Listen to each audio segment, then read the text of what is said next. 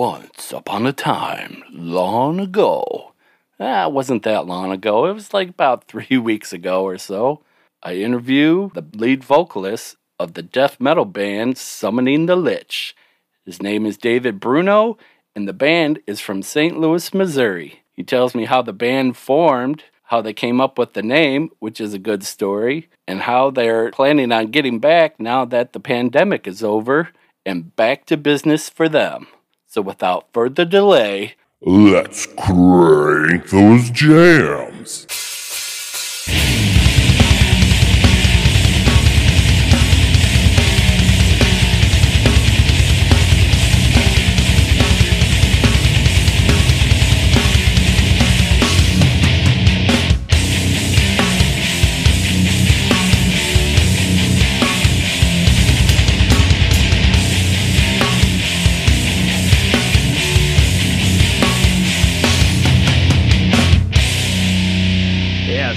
Been crazy, man. It's been crazy, crazy week, dude. The life of a rock star. Yeah, right. Yeah, things come up. I understand totally. For sure. Yeah, my dad's flight was supposed to get in like 9:45. We're only like 30 minutes from the airport, so it wasn't even gonna be a worry. And then it was just super late, so I was scrambling to get back. But and then the other day, it was like we just happened to come across a super good deal on a trailer, and we've been in the market for one for a while. Oh, like, yeah, for sure. Market's hot, so yeah, we had to make a move on it, right? But now we're ready, dude. We're ready. We got the trailer. We actually we sold a van, our old van, for $2,500 more than what we paid for it, something like that. Oh, there you go. And we were able to basically pay off what we owed on that. Uh-huh. Get a new van, get a different van that had less miles, and get the trailer. Like, so it sweet. It all worked out. Yeah. But like I said, it's been a crazy week, dude. Just flipping stuff and trying to get the ball rolling. And oh yeah, you got to get all that ready for the tour season. Yeah, exactly. For sure. Winds of Plague. I actually did a t-shirt design for those guys before. Oh, nice. Oh yeah.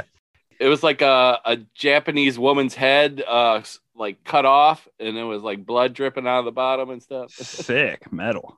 Hell yeah. That was like when their first album came out or something like that. Yeah, that's like when this shirt's from too. Like This is an old shirt for sure. Yeah. I think they're getting back together or something. And are they? Doing yeah. And I also seen Shadows Fall just announced a one-time show that they're doing tight. With like Unearth and Sworn Enemy, I think, is going to be on the bill too. That'll be like, sick.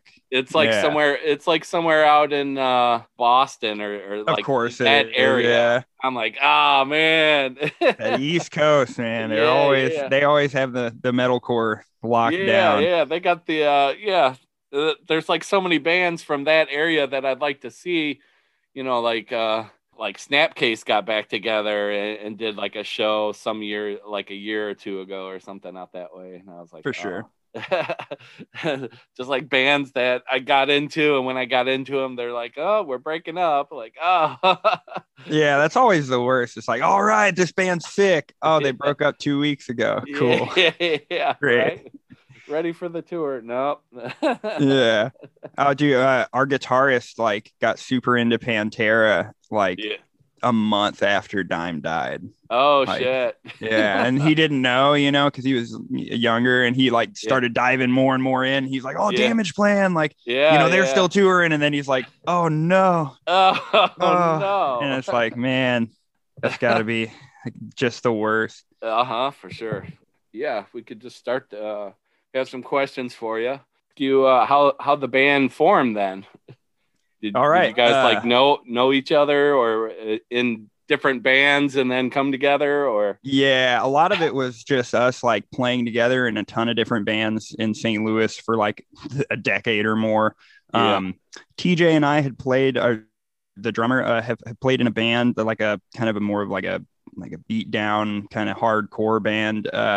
In like the 2013 14ish and then Ryan and I had like worked on some projects here and there that just never really came to fruition, But all of us had played like in bands that played with each other, like always at shows. You know, we had known each other, been good friends with each other for a long time. Our old guitarist, Brian Graneman, same thing. So basically Ryan and Brian, our old guitarist, were just kind of jamming. And Ryan really wanted to kind of get something going, just like, you know, death metal project where we just kind of like wrote, you know, tried to write solid songs, catchy songs, and just like, you know, let the creative juices flow without trying to sandbox ourselves in too much. I was like, you know, kind of interested, and he, you know, showed me some rough tracks and stuff. And then the more I listened to it, and the more I was kind of getting down on it, and he said he wanted to do something kind of fantasy based. And that was where I was like, okay, this is something I want to do, because you know, I've been a huge nerd my whole life. So that's where I joined in. From there, I found out that he had been talking to a couple other people too. So I found out he had been talking to TJ, which like I didn't even know. And so we wound up meeting up and jamming, and it just kind of like naturally progressed from there. And then in 2017 we decided to make it a thing and came up with the name, and a little bit after that decided to I shifted gears and the whole concept started, and that's where it took off. How did the name come about, Summoning the Lich? So Lich is like basically like a wizard who strips their soul from their body, put it in like a phylactery, and that gives them essentially, they cast a spell on their like reanimated corpse binded with their intelligence to live forever. They usually imbue themselves with a lot of like dark power and all that kind of stuff. So that's how that works. I always thought that was super metal. Like that's just metal as hell. Sure. And also like, I'm a big fan of like a bunch of different properties that have liches in them, like World of Warcraft or Adventure Time. So I was just like, we were just bouncing around name ideas, and I was like, it would be tight if we could do something with lich. And then we were eating burgers at a place, and we're just bouncing around the name, and it basically just kind of summoned the lich, and then Summoning the Lich. And we were like, oh, that's pretty cool. And we were like, you know, kind of feeling confident about it. And then we realized Summoning the Lich was STL, which is, I was like, just going to say that, because as I was writing it out, I was like, well, you guys are from St. Louis, and that's STL. Yeah. I was like, did you guys do that on purpose, or is it was a happy coincidence, or? It was basically like, that solidified the deal. When we realized that was like a thing, we were like, it's destiny. That's one of my, because I was writing down questions and stuff, and I just wrote, you know, instead of somebody, I just wrote STL. I was like, oh shit, I gotta ask about that, because that just happens to work so good. We love it, man. That's awesome. For sure. Getting back to the groove of things, I guess, after the pandemic, what's coming up for STL? So we have a few shows coming up. We have Richmond, Indiana. We have hold on, let me make sure I don't get these wrong, because we literally just announced them like an hour ago. This is fresh information. Hot off the press.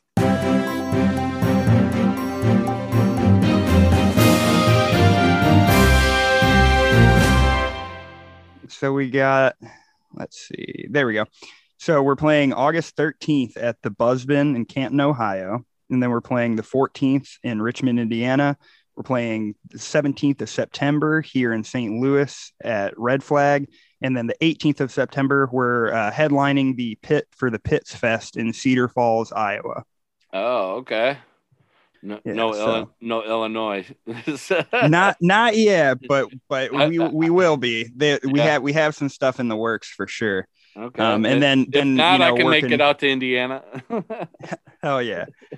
And then so working on tour stuff too, you know, just a lot of behind the scenes kind of all that kind of stuff, just getting stuff worked out and panned out. And then I've been writing a lot of supplementary material, basically hoping it will probably be out next year. But that'll be a lot of storytelling outside of the albums, for anyone who, you know, is interested in the story. And then we're filming more playthroughs. Ryan, the guitarist, and I just got our Twitch set up our like Twitch rig and all the, you know, everything calibrated and ready to go, all the cameras set up. So yeah. that we did that last night. So we're going to be starting to stream soon. So we have a lot of stuff kind of in the works. Oh, yeah. Like about we've been kind of like building up some stuff. So we also just released an hour ago, actually, we just released a live recorded studio video of United in Chaos, one of our songs, where we went into a local studio here, encapsulated and just jammed it out and tracked it. And nice, awesome. Where can people see that at? Is it up yet? Or it's up. It's on YouTube. It's on the Prosthetic Records YouTube. So you can just search Summoning the Lich or on any of our social media, prosthetic social media. Hell yeah. So I've seen some YouTube review videos of you guys getting props on the album. Do you guys pay any attention to that sort of thing, or? Yeah, I mean, like, I think it's, you know, I think it depends. I think it depends on the kind of person you are, for sure. Some people like feedback, like good or bad can be a bad thing, like depending on if, you know, how you take it one way or the other. For us, like we definitely like love to hear feedback, regardless of whether or not we're going to take something into consideration or if it's just, you know, differing of opinion and style. Like, you know, we think it's all like completely legitimate, like, and everyone has their different opinions, and like hearing that, and like and sometimes someone will say something like as a critique, and it's like, you know, we've been feeling that, or like, you know, we were already like pushing towards that direction, because something a lot of people probably don't know is that like this album was like written, like we had pretty much it finished in 2018 and just had like a series of things happen. We had pandemic. Like a pandemic. Well, we actually recorded about 80% of it before with a previous producer, Matt Amlung from St. Louis, who was a good friend of ours, and he was battling cancer.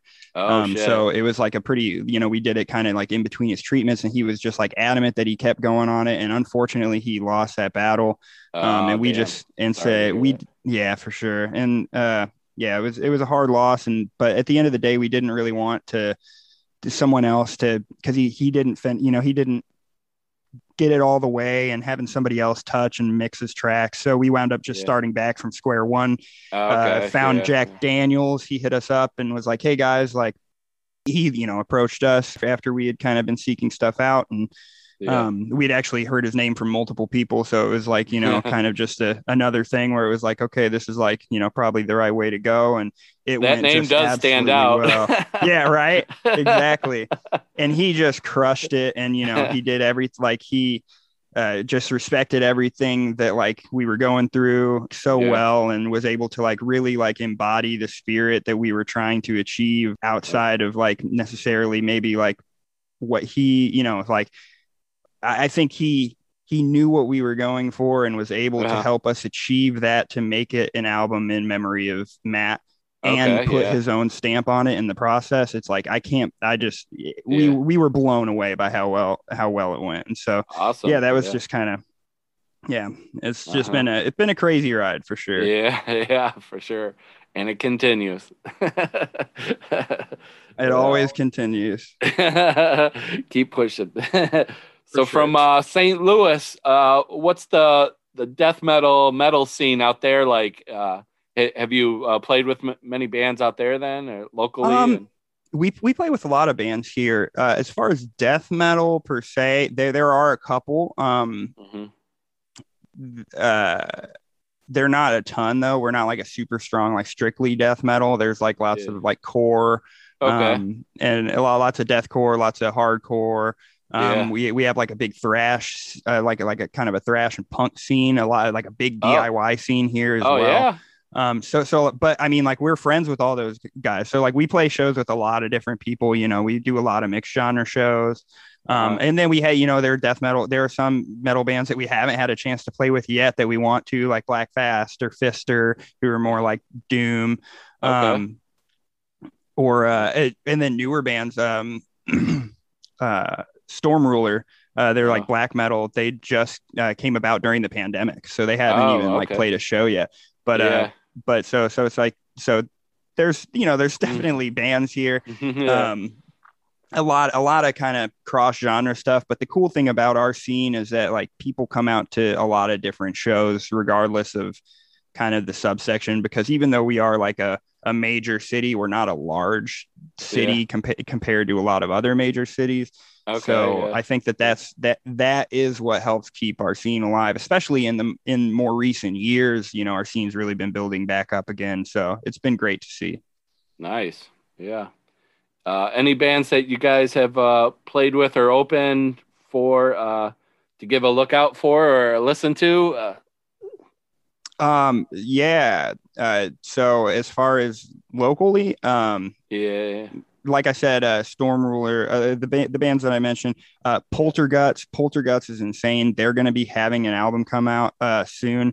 They have, I mean, I've heard it. It's awesome. It's I can't say enough good things about that album. I don't have a single critique for it, and I was trying because they're my buds and they asked, you know. Yeah. And it's like it's for me it was perfect. So I'm super stoked for that album. Like I think it's really gonna like make some moves. And then White Rose just dropped a track. I'm trying to think who there's so many good St. Louis bands. See, we got DEF CON, Life Sucks, like I said, Polterguts. Cohen isn't really St. Louis, but like we're kind of their scene because they're kind of rural, so they don't have a scene. But they're kind of like a aggressive, like newer. Like the kind of metalcore, deathcore. I don't really know exactly what the genre is, but they do it really well. They got all these weird genre names now. It's just and it's just like to me, it's like it's hard and fast. I'm just like as long as it's heavy and I can dig it, like I'm down. And even if I can't, like as long as they're doing well, I'm stoked. So So how did each member get into picking up? You know, their instrument and start learning to play it. You know, the story behind that. Or so I know that myself, I actually started playing guitar. And that was that I started playing really young, like 7 or 8. And I played guitar for years. I stopped in like 2012 or 13 because I was an idiot, and I kind of picked it back up like 2019. So I've been kind of trying to get my chops back, but I started doing vocals 2003, I think. So I've been doing them for a long time. I was pretty young. My first heavy band I was in was like hardcore end of like early metalcore stuff, and that was like 2003. I was like 12. Damn. First show was with Blood, with a band called With Blood Comes Cleansing. They were like a local band at the time, but they wound up getting on like Victory and stuff later, which is tight. Just that was like my first like watching a band rise experience. Right. I was all into the Victory, Trust Kill. Sure. Bridge Nine. Bridge Nine. For sure. And like Eulogy and all that stuff. So so that was kind of my background. And then Ryan got into he did like a keyboard class, I think, when he was in like middle school. And he was like, you know, I kind of dig music. And then he wanted to play. He tried bass, I think. I think his parents bought him a bass and he liked that. But then he was like, I want to play guitar. Like that's, I think it was like Pantera and Metallica. You know, he's like listening to Pantera and Metallica, and he's just like, man, I want to just. Those seem to be the two that most people, I don't know why, it's like Metallica. It just gets them. It hooks. You know, it hooks India. Metallica, Pantera. And so he was jamming those when he was young, and he was like, all right. So I think he sold his bass and got maybe he didn't even sell his bass, maybe he just got a guitar, I can't remember. But and then from there he's, you know, gotten like 16 guitars, you know. He's a fiend now. But those guitar guys just go crazy with the collections. It's like Oh, it's insane. I mean, I feel it too, though. Like, I'm not even a guitarist, and I have three. So, it's okay. Like, yeah. You know, yeah. the gas is real. But then John, you know, I don't even really know exactly how John got into bass, to be honest. I don't know if he's ever told me that. I know he's been playing for a long time. Okay. I know that, like, bands like Rush and like Primus and stuff he's listened to for forever.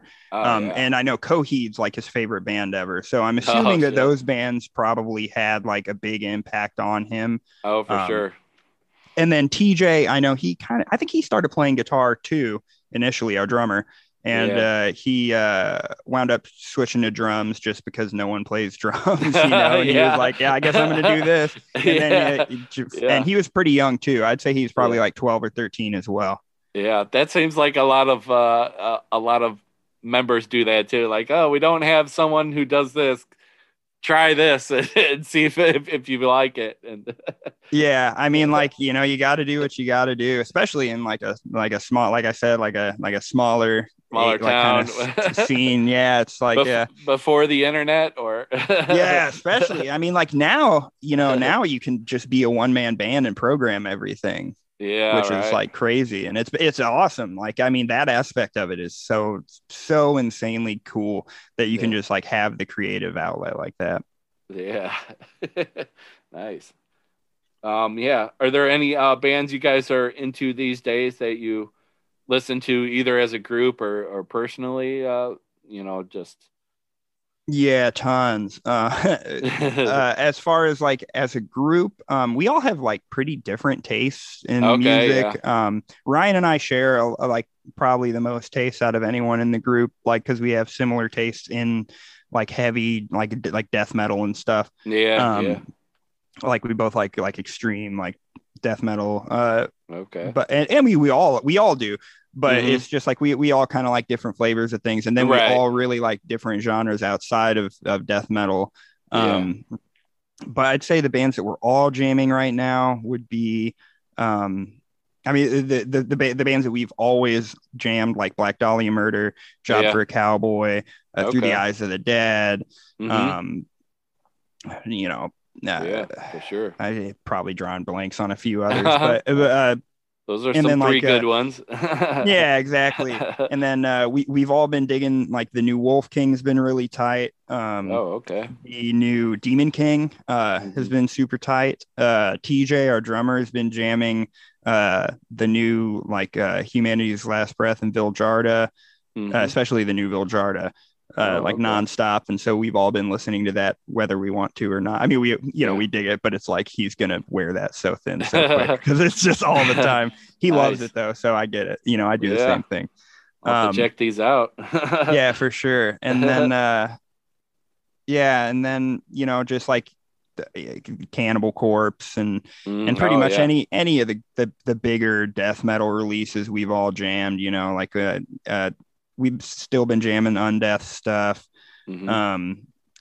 Frozen Soul, Alluvial.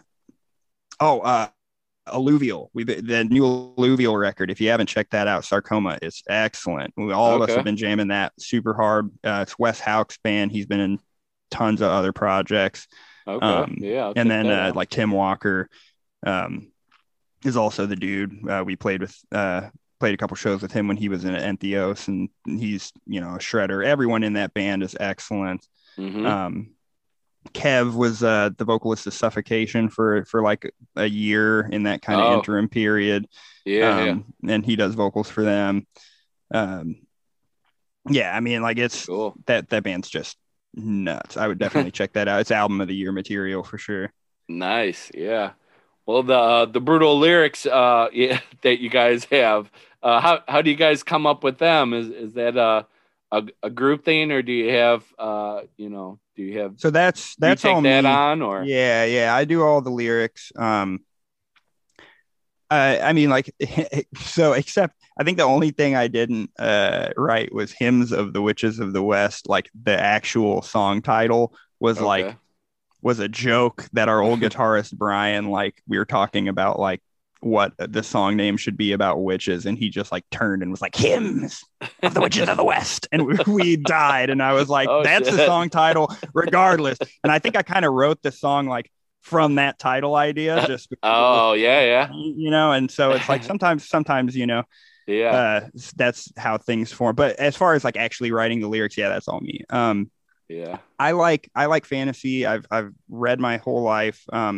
I probably read the least now as I ever have, just because I'm so dang busy, which is a shame. I need to start doing books on tape and stuff. But I used to be a huge bookworm, like multiple books a week. And I love fantasy. And then, you know, playing games and watching anime a lot. And that was kind of a big switch for me too. I started reading manga and anime and stuff too. And watching anime. But so I just love consuming that. But as far as death metal, when we decided we wanted to do a fantasy band, initially I was like, I'm going to do kind of a compendium of stories written within the same universe. So like there will be like general rules, but like I wasn't trying to do necessarily a concept. But after working on a couple songs and just the gears turning in my head, I couldn't resist and formed like a full concept for the world and the storyline and the world building. But it's basically like, I was just like, well, let's, you know, take a fantasy story and kind of focus on the antagonists, and the negative aspects of a lot of, fantasy based societies, that like, aren't necessarily, you know, approached in a lot of stories, because this is death metal, and like death metal's brutal. So it allows us to kind of make a darker story that is more palatable towards the audience we're targeting, as opposed to, you know, a fantasy story targeting the masses, where a lot of people want that, you know, kind, fun, positive hero. It's like, you know, not everybody, you know, wants that in a story. Some people, you know, like the darker stuff, and those tend to be death metal fans. So that was kind of the dark side. With it. Yeah, exactly. You know, it's like, what if the bad guy wins? So that was just kind of the approach I had, and also just like, you know, the reflection of like all you know, societies and stuff have their faults, and all bad guys have compelling motivation for why they're doing things. I guess not all. That's not true. Not all bad guys. Good bad guys. Good villains. A good villain in a story has motivations that you can sympathize with, and a good story frames heroes or the protagonists in a way that doesn't make them these perfect beings, like that are above reproach or that are absolute good. And so I really just wanted to walk the push the line as far as possible into that dark negative aspect, where just kind of the society's crap for a lot of these kingdoms, and the lich is probably worse, you know. He's not a good guy, but he's just he's on a rampage. And so and so that was kind of the spark for the story. So I've watched all the videos you guys had, as far as the lyric videos, the playthrough videos, and the videos for the songs and stuff. Those are some killer stuff. I love the lyric videos, the animation, and Tyler Kolbias is the one that does those, and he nails it. TC Media. I mean, he's insane. We've done a couple videos with them now. We actually did some stuff with our old demos that we took down because they were re-recorded on the album, like a while back, and that was where we were introduced to him. And he's like, even from then, it's just, you know, he's getting better and better and better. And the stuff's already awesome. So I just 5 years, you know, he's going to be a household name. Mark my words. Yeah, he was able to incorporate the album artwork and all that. So yeah, that was really cool. Yeah, for sure. As far as like the official, like the videos for your songs, you guys plan on you got any ideas for any upcoming stuff with that, or I think we're probably done with as far as like actual music videos for this album cycle, just because of the cost and stuff. Danny Tilson, actually, you know, we were, you know, we're obviously on a budget. It's like pandemic season, so we're not playing shows and stuff. Danny Tilson just crushed those videos. He, we got them together on a shoestring budget, and he absolutely nailed them for what for what we're going for too, which is like, gritty, old school. Like, we don't want like a crap ton of like neon lights and stuff, just because that's not what we're going for. Okay. And so it was basically him. And then our Cult of Ophidian video, Sam Beck actually helped with second camera and stuff. And he, was also like just a huge help with that, and was able to help us knock it out in a short amount of time. Because like I said, with between the pandemic and just like budgets being tight, it's like, we're trying to make as much content as we can. With, I just wondered if you had any ideas for any upcoming stuff or ideas you guys kick around during the campfires. I mean, like we would love to. We kind of have like an idea. So basically, we're gonna keep the theme of like of us. So in the first video for Descend, it's like at the end of the video, basically they sacrifice their souls to create the Death Crystal.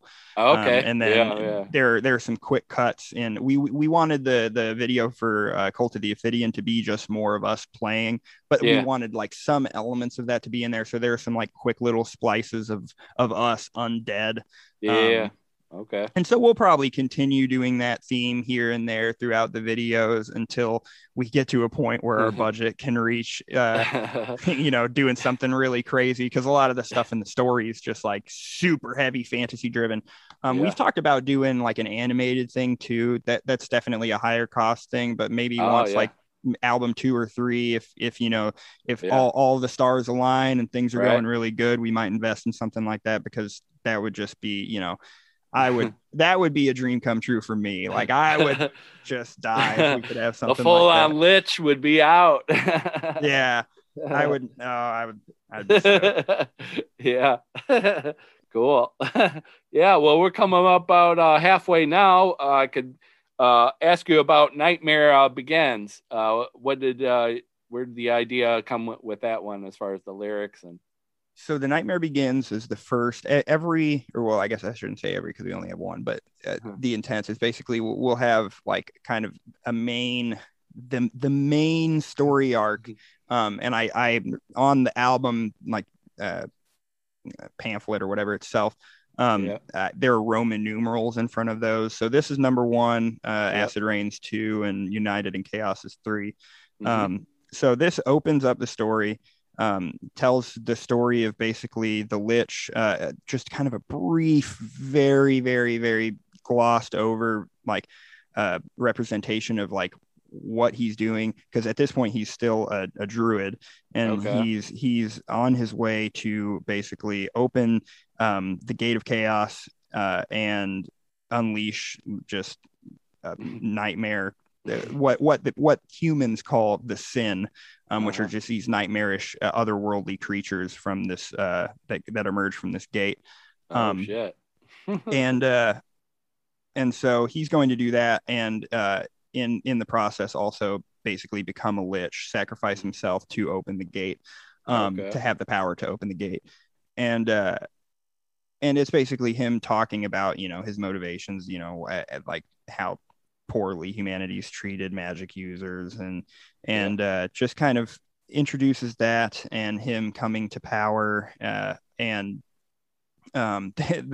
title is actually an homage to one of my favorite animated series of all time, growing up, which was Invader Zim. The first episode of Invader Zim was The Nightmare Begins. So well, we could have everyone check that out now, and then we'll come back and I'll have some more questions for you. So this is Summoning the Lich, and this is Nightmare Begins. Check it out. Yeah.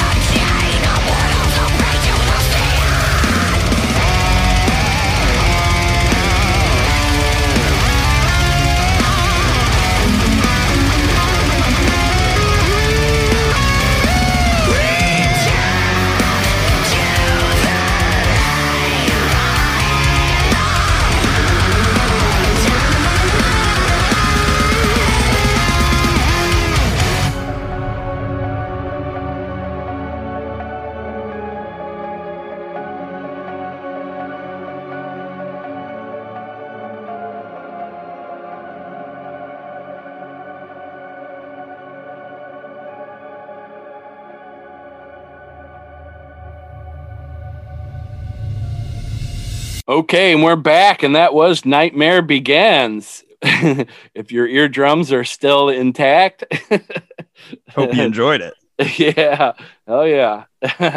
So, yeah, the Descend video that I watched, I just want to say the, man, them fast, evil lyrics that are in that song. I don't know how you guys did that. And then I had the super fast drums and the crazy bass riffs and the guitar going all off. And that squelch thing that he does every now and then in that song, that's crazy. What, you know how he does that? Which with on the guitar? Yeah. It's like a wee. Yeah. So basically what that is actually here. Hold on one second. All right. As he dips and dives into the cave to pull out guitars. All right. So basically he holds his finger, he hovers it on like the third fret, okay, and you pick and release. So instead of like strumming the note, you get like that little harmonic there. Okay. Yeah. But if you let go and your pickups are on, it'll ring out. Okay. Yeah. If you turn your bar backwards, and then you just flick it, you can hear like, yeah. So it's basically he just hits that harmonic and then flicks those. And that gives it that sound. Oh, okay. Yeah, I believe he does it in Nightmare Begins as well. Yeah, we sprinkle him like quite a bit. Yeah. We're big fans of the bar. I think that's part of his dime bag upbringing. Yeah. The first time I heard it, I was just like, "Whoa, where did that come from?" Yeah, I just wanted to know about that. Oh, for sure. Yeah. He loves it, and you know we do too. We anything that's just like kind of bordering ridiculous, but still really like metal and shreddy. Oh yeah, we're all on board. Yeah, for sure. Nice. All right, I'm gonna put this up real quick. Oh, okay. There we go. Oh, all right. Yeah, awesome. Well, yeah, I first got into you guys a little bit ago, and then I seen you guys have the live campfire videos that you guys did, and that's how I actually got a hold of you. And for sure, asked about doing the podcast and brought up some questions for you. Yeah, definitely. Yeah. We love doing those too. It's just a fun way to kind of connect with fans in like an informal setting, and we kind of we're talking about maybe doing a couple different platforms too, just for people that like maybe don't have Facebook or whatever. We'll do do one on YouTube or or like maybe on one of our Twitch channels or something as well. But but a lot of it's just like we miss playing shows, obviously. And talking to fans and just people at shows and shooting the shit about music and answering questions about whatever. Like it's a good time. Like that's part of what it's about. Do you get a lot of strange questions about the band or anything? Or we get some, we get like a couple weird ones. We get more weird ones in our DMs, honestly. Like we get some interesting questions for sure. We got a lot of, there was one, I think the first campfire one we did, we got a lot of like cryptid questions, like asking about like Bigfoot and and so that was stories. And so that was pretty fun. Like that was a fun time, and I wasn't expecting to get those, but oh shit. I was just out in Wisconsin probably a few weeks ago, and they have a story of the hodag out there, which is this mythical creature that they created, and like the town kind of has like a statue for it out there, and they have like store that this old lady kind of runs and sells all the hodag merchandise. It's kind of like a play on Sasquatch kind of, but that's tight though. In which I asked her like how the story even became, and she said back in the days there was two guys that were out in the woods in Wisconsin that were lumberjacks or something, and they were out there cutting down trees or something and came across this monster that that came about. And then like every now and then at like the state fair or something, there was a guy who would charge kids money to get their pictures taken with the hodag, And he would take all their money and then go in the back and say, okay, I'm going to go grab the hodag. I got him in a cage. And then he would go behind the curtain and I guess, you know, wait for a while. And then it would sound like there was a fight going on. And then he would come out from the other side of the curtain with like ripped up clothing with like blood smeared on it. And then he had like a cage that looked like something broke out of it. He's like, oh, the hodag is loose. Like, oh no. And then they found out like he was just scamming everybody. That's crazy. So they were like, I mean, yeah, you can't do that anymore. Yeah. It's like, that's not really entertainment. That's just, that's just ripping people off. Yeah. The hodag is loose. So yeah, I was out there and I picked up some stuff, but that's pretty good. Yeah. The hodag. Yeah. Yeah.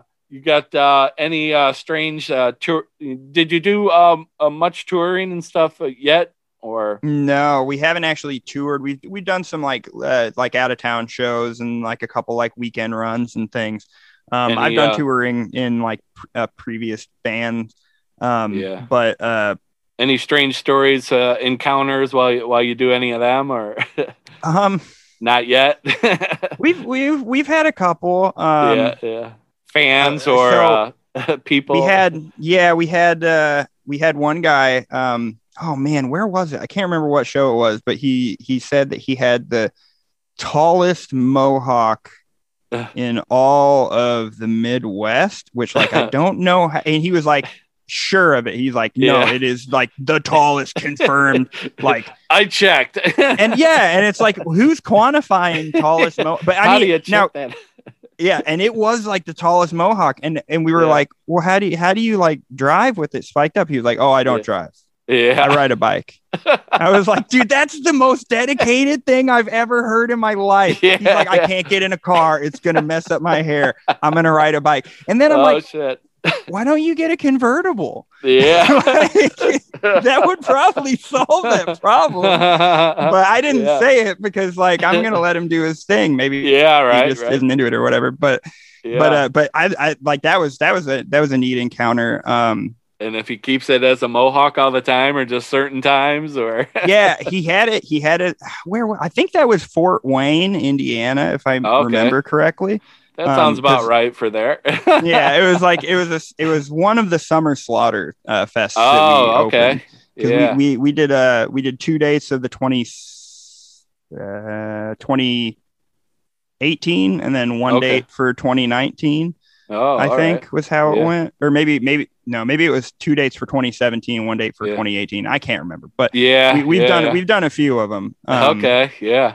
And Fort Wayne was one of them, and I'm pretty sure that was where it was. But yeah, and then I think Ryan went and got a burger one time, and like the gentleman like wouldn't give him his burger, like said I won't give you your burger unless you give me a kiss or something. Oh like, shit! Okay, that's pretty aggressive, but that's that's one way to hit on someone, I guess. And what was this establishment? No. Yeah, well, it's just like, I don't know, but there have been, you get the stories for sure. Yeah. And it keeps it fun. It's like, okay. Sort of. Sometimes. And sometimes it's like, I don't know. It's borderline scary. Sometimes it's like, we were on, not really with people, but like, as far as like, sometimes things not being cool was on our way back from Summer Slaughter. We had our alternator go out. Oh, shit. And we were in the middle of nowhere, and so we limped to a Walmart and then got a battery, and then like drove on that battery till that battery died. Or we bought 2 batteries, and we drove on that battery till that battery died, and then we had to swap it. Yeah. And it was like we happened to be like at the bottom of a hill when it died, in the middle of like dense fog, and we're just like trying to change this battery, and there are semis that are just like Whoa. Going inches from us. And then it's like, then we hear one in the buzz lane and we're just like, this is it. We're going to die. Oh, shit. Like we don't have flashers on or anything. Oh, the battery's disconnected. Okay. You know? Yeah. So it's like, oh, shit. And we didn't, you know, we're dumbasses. We didn't have like a road flare kit or anything. Oh, so, so it's like now we will. Yeah. So all you touring bands. yeah, for Take sure. Heed. Make sure you like definitely think about that kind of stuff because you know, it only takes one time for shit to really go south. And I've heard a few stories, you know, where like bands would be out in the snow and ice and stuff tipping over and rolling over and and that's never, real. I mean, like, you know, if you're in a band, you know, or check your safety gear.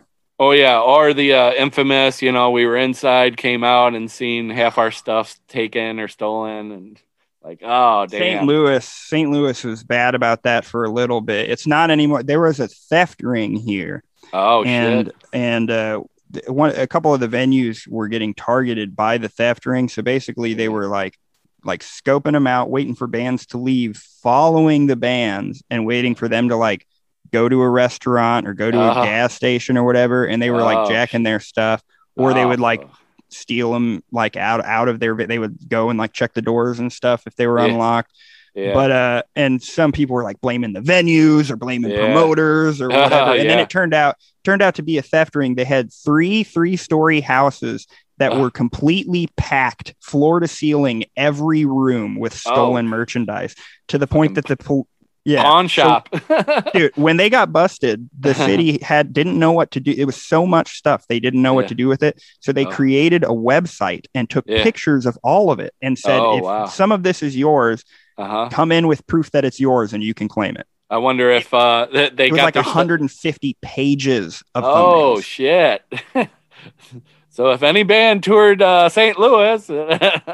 Yeah, for real. I mean, if your stuff got stolen, I don't know if it's still up, but I mean, it could be. I don't know. Yeah. But that was, you know, and luckily that's they caught him in like 2017, I think. So it's been a while now. Like, that it hasn't been an issue, but we still kind of get a bad rep from some, you know, bands and touring, you know, whatever booking agencies, I guess. But whatever. I mean, we like our city. So.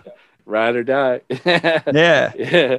You mentioned a few upcoming shows that you just posted and that are known. Is there anywhere you would like to go to have a tour with? Everywhere. A dream spot. Like I would love to play shows in Japan just because. Oh yeah. So overseas. And like if I was like absolute dream place to play, like I feel like.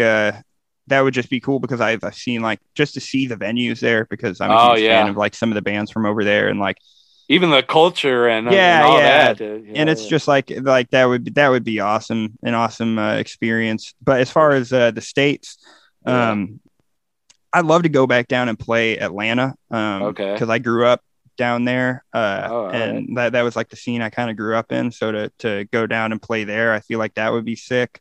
We're excited. We're trying to get something going for Chicago. Just because like Chicago is always a good time. We play a lot in like Southern Illinois previous to getting signed and stuff, and so those are always fun. Like we play like Quincy and Bloomington, and they have some place out there. It's like a strip club / is it Pops or something? Oh, Pops. Sauget? Yeah. Oh yeah. That's. Basically St. Louis, East St. Louis. Yeah. Sauget. Yeah. Pops is a good venue, but yeah, there are three strip club or maybe. Oh, okay. Yeah. I've never made it down there, but from the sounds of it, I got to get there at least once. That venue is super sick though. The sound there is insane. John runs the sound and he, not our bass, a different guy, but he runs the sound and it is just bananas.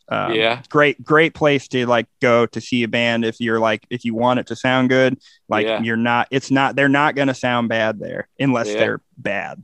Cool. Or having a bad night, I guess. Good bands have bad nights. That's not fair. Do you guys watch a lot of wrestling? I know what is it? Tom Latimer from the NWA. Where's your stuff and uses your music for like his entrance music? Yeah, he's our dude for sure. Yeah, how'd that come about? He get a hold of you or? Yeah, he actually hit us up, and he was just like, hey, he basically just hit us up and said he was like a fan and was just like, you know, love your music and stuff. And we were like, oh, dude, that's friggin' tight. Yeah. we love wrestling. Like, if you ever, you know, we were like, hey, you know, if you ever want to use our music or anything or, you know, whatever. And he was like, oh, dude, I would love to do that. And we were like, oh, seriously? And then we just kind of got the ball rolling, and then we sent him out a couple shirts as a thank you, because like that was, you know, that's once again, like, you know, we all grew up watching wrestling. Obviously we're, you know, kids of the 90s. Yeah. And, and so that was like kind of a dream for us come true, just to have that experience. Like, you know, you always picture as a kid, the, your music coming out like when a wrestler's coming out, and then you know, just he's just like a freaking wall of muscle too, so it's just like seeing our shirt on just like a walking billboard, like, it's just like, hell yeah, that's so sick. Like we couldn't ask for you know, a cooler experience. So nice. Yeah, any other wrestlers looking to do for sure. I mean, like, do you guys watch horror movies, or you're more into the fantasy or sci-fi type? I'm not super into horror movies. Our bass player John has a whole horror sleeve. He is a dedicated horror fan. He will watch, like, you know, he hasn't had two, like, you know, we've all been super busy, but like he has like a list of his backlog of horror movies, just like I have my anime list of stuff I need to watch for when we're on tour and we have time to kill. But I do like some horror for sure. It's just like, I'm a jumpy person, like in general. So like, I jump at like romantic comedies if something's like slightly startling. So like any horror movie that's like, that the jumping aspect is the center point, like I don't get into, because like by the end of it my back hurts and like I don't actually like have fun with it or anything. But I thought like Hereditary, like I saw that recently. I know it's not super new, but I saw that just because I have a 2-year-old too, so like I can't watch, you know, I don't get like a ton of time where he's not in the room that I can watch something scary. You're not going to be exposing them to that. No. But so I, and then just like some of the classics, like I love The Shining. We went to the Stanley Hotel, me and my wife, on our honeymoon for a night, like because we both, you know, love that movie so much, and you know, the book, and so that was like that's probably my favorite horror movie. Okay. Yeah. Just cool. I mean, and it's not, you know, perfect by any means, not the scariest, but just I love it as a film, and it was super impactful for me as a kid. Like that just scared the crap out of me. Oh yeah. So for sure. I was right there with you. All of Stephen King's stuff is like, as a kid, I mean, it all could really happen. I mean, it's Cujo, and and even the stories that are fantastical are like weaved into reality, like like our shared reality on Earth, as opposed, well, I guess that's not true, he has like some stuff, but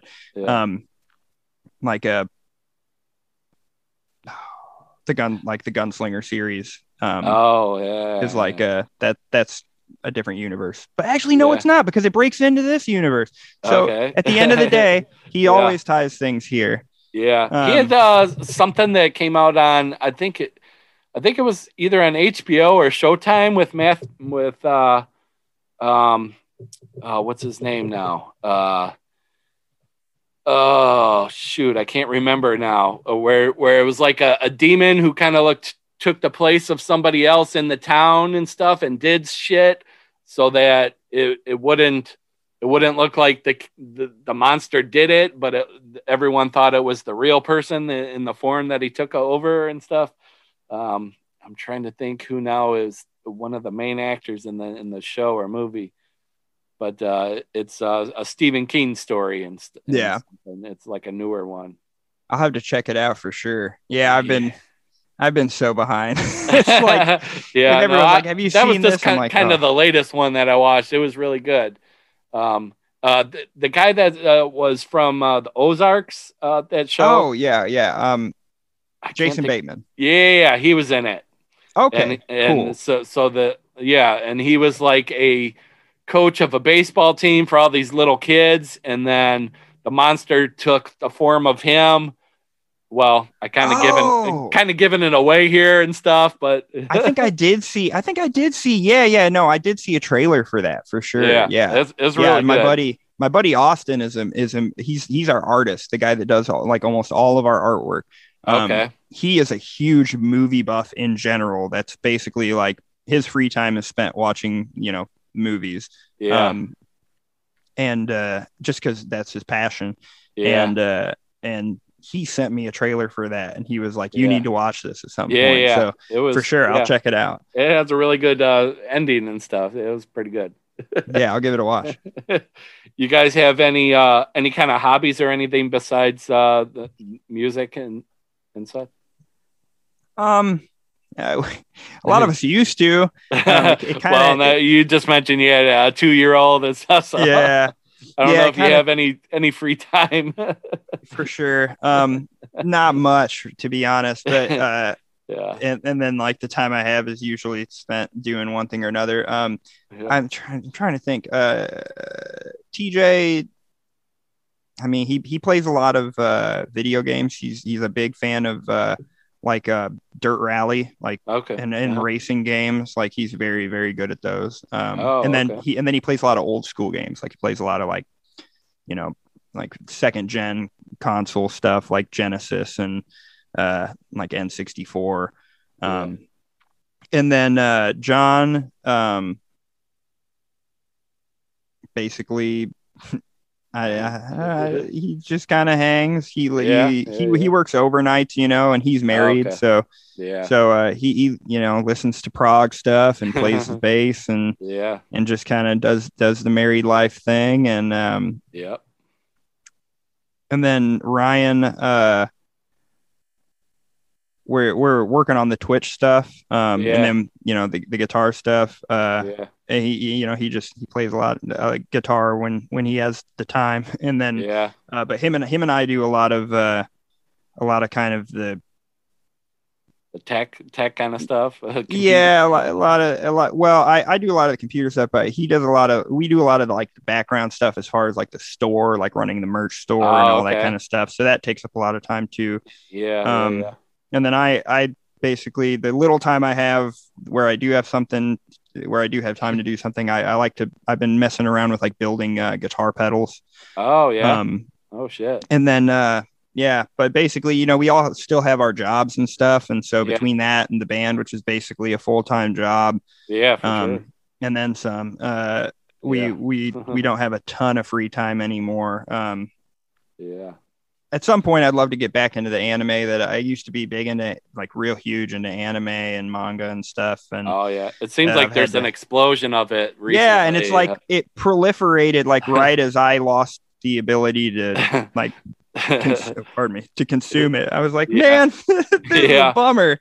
Everyone's getting so excited, and now I'm missing all these great shows. I never kind of got into it quite myself, but everyone I speak to. Oh, for sure. There's, anime. I mean, and there's a lot of good stuff out there. It's obviously not for everybody, but and then I've been working on Austin, our artist, and I have been working on getting like a print business up and going. So we have that in the works too. So it's just lots of plates spinning. So yep. I know that's like Do you guys have any of like pre-show rituals or anything you do before performing or anything?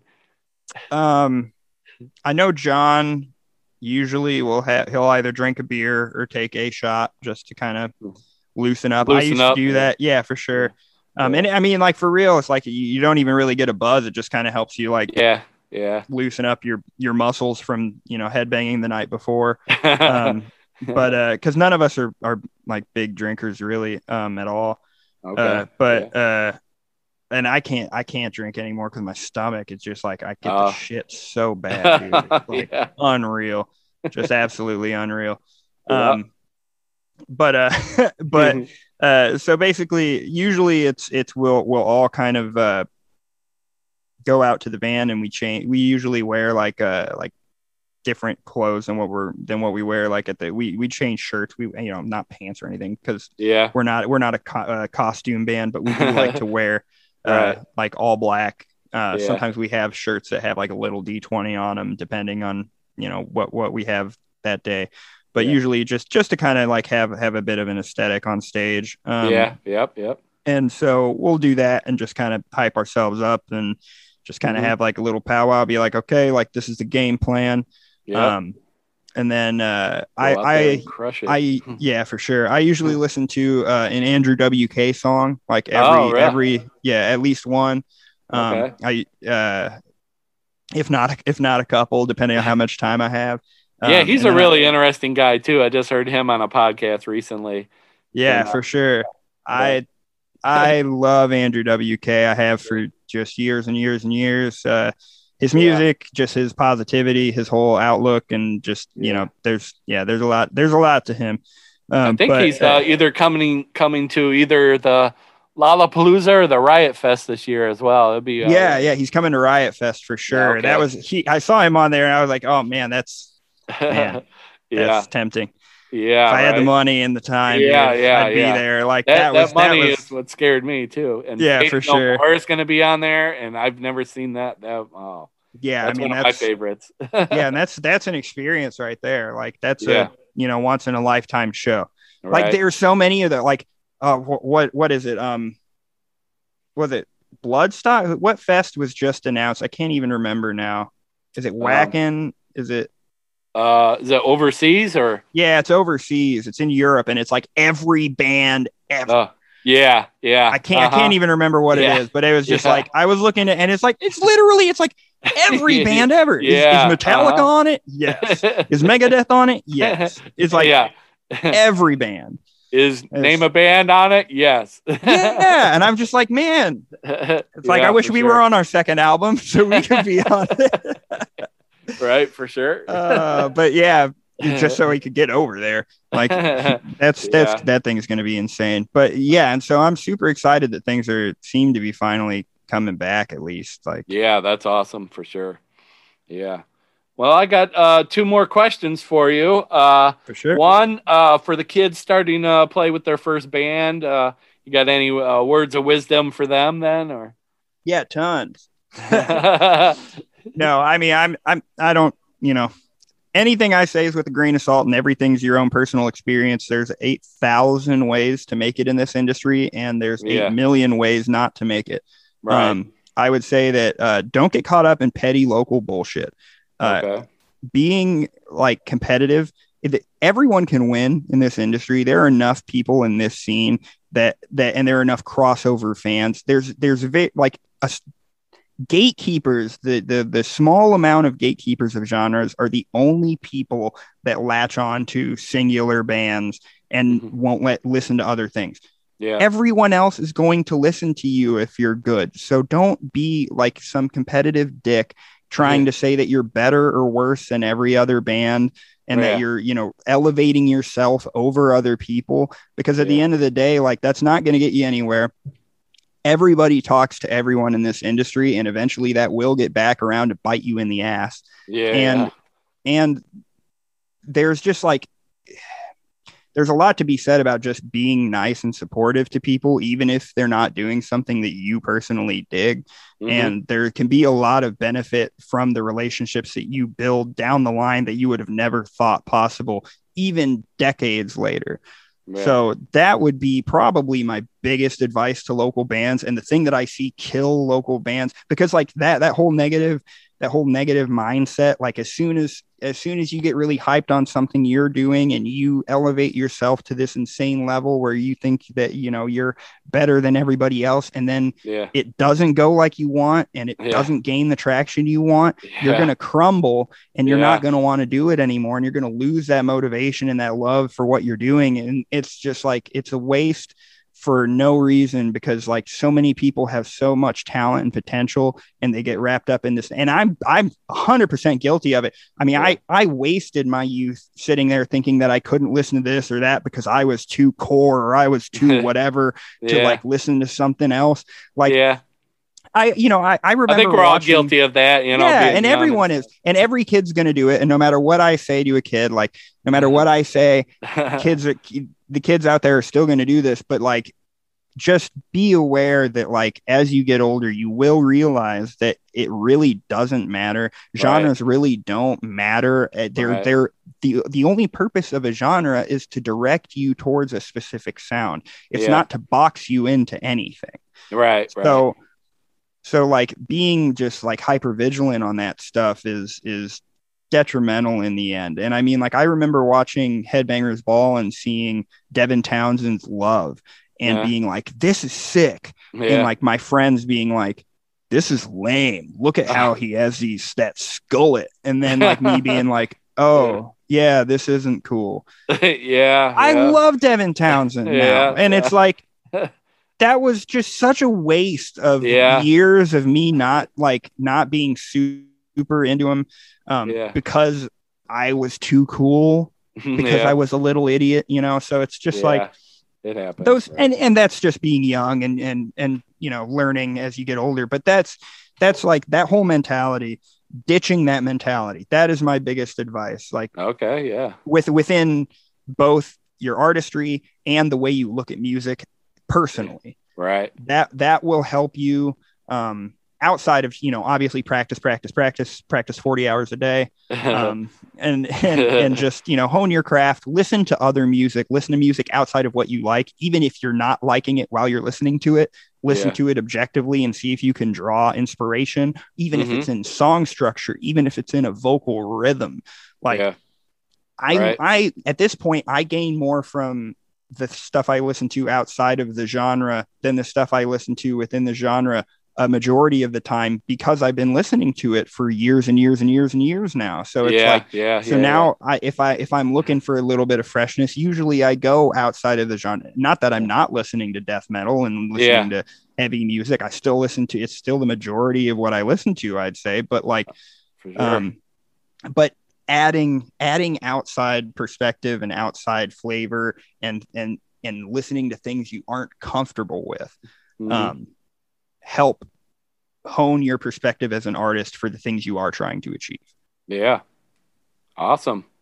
Cool. Words of wisdom from Dave. Yeah, maybe I'm just, you know, a bunch of nonsense, but yeah. So we'll end this. We'll play Demon of the Snow, another one of you guys' jams. And you got any words on how you came up with that one? Any? So Demon of the Snow was actually the first song we wrote. It wasn't the first song that I wrote lyrically, though. It took me a little bit to kind of get the vibe for what I wanted for with that one. And we decided that I don't even think it was called Demon of the Snow at first. I think it was called something else. Dragon of the Snow. It's called Dragon of the Snow originally. Yeah. And then I decided that wasn't going to be a thing. And we changed it. But so basically that was kind of how it came about was I remember I was sitting there and I had like, we were talking about Dragon of the Snow and they were playing the song over and over again because we were practicing it, they were trying to get it down instrumentally. And I was just, because the way that I write my lyrics is I write vocal rhythms first and then I start adding lyrics to those rhythms. And then I'll just kind of tweak the rhythms to fit the lyrics that I want. But like, so it's a process basically. Yeah, I always kind of wondered how some vocalists do that. And everyone does it differently, but like so I write rhythms in my head for pretty much the whole song, and then I will write the lyrics and rhyme schemes, and then I'll just kind of like, you know, shift the pattern slightly to fit or shift words, you know, figure it out. But I remember sitting there and I was just hearing that chorus and just going like hearing it and just boom, I heard, "Oh, hail the demon of the snow." And it was literally just, Like in my head, like it just came to me. And that was what shifted it from demon to dragon instantly, was because I was like, that was like, and from there, the whole gears for like the story of the song immediately started turning. And I wrote most of the song like at practice while they were still jamming it, just sitting there typing it out on my phone. Okay. So that was how that song came about lyrically. And then instrumentally, it was the first song. That Ryan and our old guitarist Brian, who quit the band 2018 amicably, 100%, because he was pursuing his masters and cybersecurity. He's crushing it in cybersecurity now. We can't, we love the dude, so more power to him. No hate there. Don't want anyone to think we're bitter or anything. He's our bud. Everyone but, get better. Yeah, for sure. Do your thing. And so yeah, but 100%, credit to him and Ryan for that was the first song of the band. And that was the riff that they showed me and TJ to get us to like, the song that they showed us to get us drawn in and get us to be a part of the project. So Demon of the Snow is kind of like the true first, even though Nightmare Begins is the first track. This is the first Lich song. Okay. Heck yeah. Well, everyone can check it out now. It's Demon of the Snow. And thank you, David, for doing this for me. Thanks so much for having me. Yeah, everything got worked out, and you guys got a trailer now. And the tour is going to start happening, and shows across the world. And we'll be coming to your city soon, sooner than later, hopefully. We, as long as everything keeps on an upward trajectory, we are going to be out there hitting your city soon. So awesome. Keep an eye out for sure. Yeah. And you guys got the Facebook and Instagram and we got Facebook, and Instagram, YouTube, Twitter. We have our website, www.summoningthelich.com. That's where you can find all of our like merchandise outside of like our CD, and I mean, we do have our CD and vinyl and stuff too, but that's where you're going to find like t-shirts and all that kind of fun stuff. So if you want to support the Lich, that's a good place to go as well, beyond just the music. And we appreciate anyone who checks us out. And keep jamming the metal. Check out fantasy stuff and for sure nerd out. All right. Well, this is Demon of the Snow, and I'll see you guys in Chicago sometime soon. And all right. Crank them jams.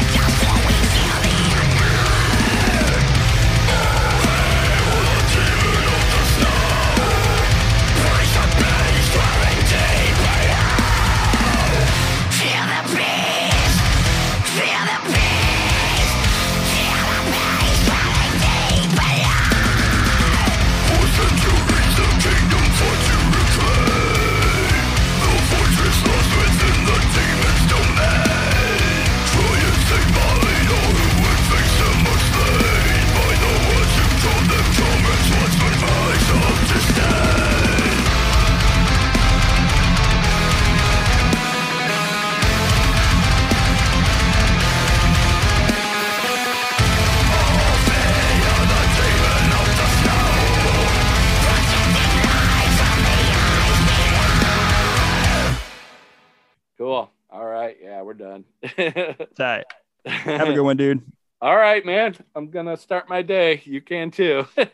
For sure, dude. All right, man. Later. Enjoy it. All right. Later. And you are listening to a Monster Production.